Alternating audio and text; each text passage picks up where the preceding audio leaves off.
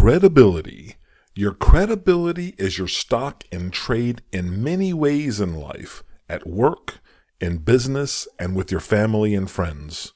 In some arenas, if you have lost credibility, you are done. In this episode, we take a thorough look at the subject of a person's credibility, what it is, and how to manage and protect it. We'll get into what I mean right after this quick word from our sponsor.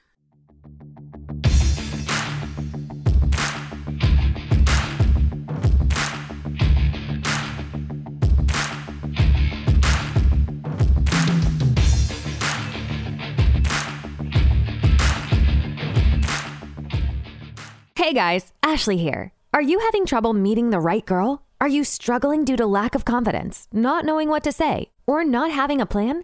Are you tired of being told to act confident around women without being told how? If so, I'd like to introduce you to the Gentlemen's Guide to Flirting book from David Sharp.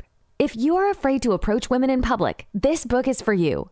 If you aren't having success meeting women on dating websites or apps, this book is for you. If you're having trouble connecting with women on dates, this book is for you. The Gentleman's Guide to Flirting has loads of modern, field-tested, and ready-to-use examples to help you confidently approach women and meet great women either in person or online. It also has practical, real-world advice to help you truly get the most out of the dating process. And it has thoughtful, practical advice for cultivating and sustaining your relationships for the long term. It's got it all, and you're going to love it. The book's website is gentlemen's guide to flirting dot com. That's gentlemen's guide to flirting dot com. You can go to gentlemen's guide to flirting dot com and click the Buy Now button, or just search for Gentleman's Guide to Flirting by David Sharp on amazon dot com or anywhere else you buy your favorite books or ebooks, and start changing your life now. Hello there. Welcome to episode fifty-six of the Gentleman's Guide to Flirting podcast. I am David, the author of the book of the same name, Gentleman's Guide to Flirting, available on amazon dot com and everywhere else you find your favorite books or ebooks worldwide. This week we are talking about the notion of credibility. Credibility can be defined as, quote, the quality of being trusted and believed in, and, quote, the quality of being convincing or believable. Your credibility in life matters in all ways. I called it your, quote, stock in trade in many ways in life, at work, in business, and with your family and friends in the introduction. Stock in trade, broadly defined, means the typical subject or commodity a person, company, or profession uses or deals in. That's the broad use of the term. When applied to specifically people, stock in trade means something like qualities, ideas, or behavior characteristics of a person or their work. If you have credibility, you can function. Without credibility, you might be able to limp along for a while in, in whatever it is you are doing, or maybe recover somehow, but normally you are done. Your credibility is other people's assessments of your believability or trustworthiness. Credibility is different from character. Character is more what you really are, and credibility is related to how other people see one view of that overall picture of the real you. Naturally, people can misjudge you, or be wrong about you, or lie about you. No matter what the case, your character should remain intact in any credibility crisis, and you can go somewhere else or change your circumstances and get yourself back in the credibility game. For example, if you're in a work setting and you have lost credibility and your bosses or coworkers don't engage with you anymore and they don't solicit your opinions or your participation, it might be time to look for a change. Sometimes you can fix a credibility problem at work or in a business setting if enough people move on or leave the environment, leave the company, or just change in some way, and you get to do a reset or reinvent yourself in other people's eyes. But most of the time it is very difficult to recover from a zero balance, so to speak, credibility situation. Okay, so if you subscribe to my thesis about the importance of your credibility and by association your personal character, let's go a bit further. When you say something, do people trust you? Do they believe you will do what you say? Do they listen to and consider your suggestions or advice? What does your wife or girlfriend think of you? What about your children, if you have any? What about your family? How do you think they perceive you?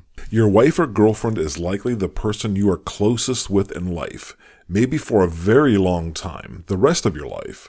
She should be able to trust you, and it is largely up to you to make sure you are trustworthy. And a large component of your trustworthiness is your character and her perception of that character. If someone that close to you doesn't have full faith and confidence in you, I suggest you think deeply about why that is. Is it something you are doing wrong or not communicating or expressing to her? Or is she looking at you the wrong way, having not assessed or understood your character correctly in some way? I feel the same way about family. I guess you can be the asset that I recommend you be in the book for all those people, even if they don't hold you in high regard in terms of credibility or character. That sucks, but I suppose it's the case. However, if you follow the guidance in the book and strive to be a better man every day by stacking those wins and working towards your goals, and all of that effort is aimed at being the best possible asset to everyone you care about, I'd argue they are making a mistake if anyone thinks you have a problem in terms of your credibility or character. What else do they want?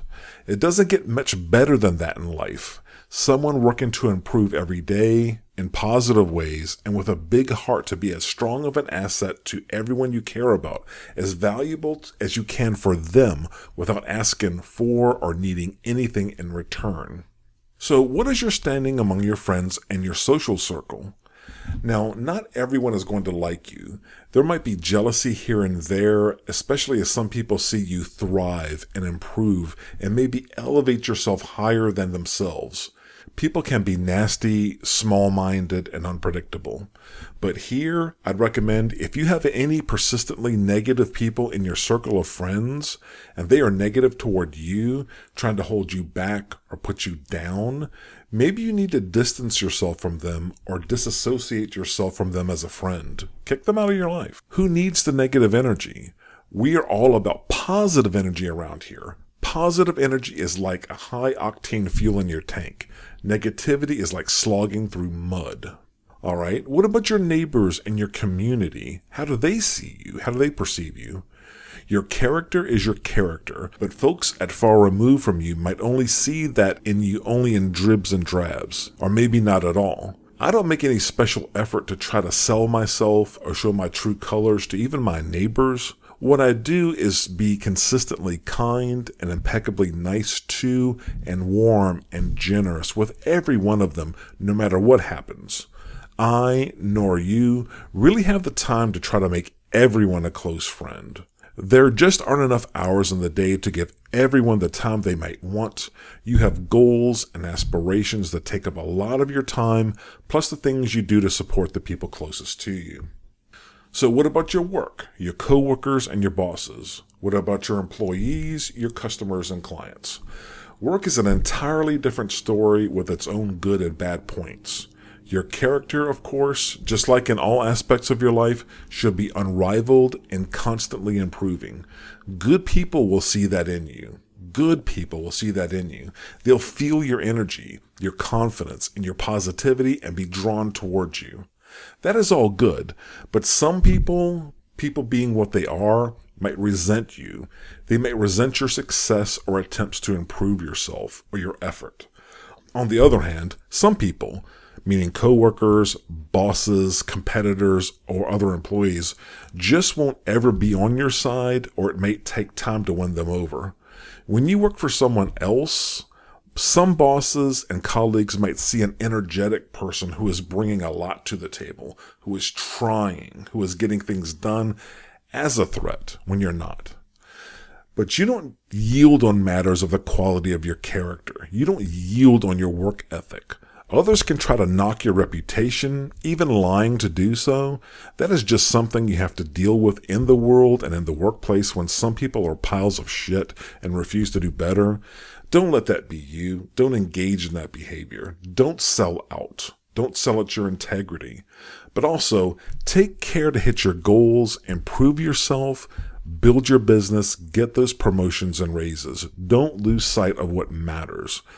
It will all come to you, but there might be bumps in the road along the way. All right, that's all I have for this week. Let's get after it out there. Let's get to work.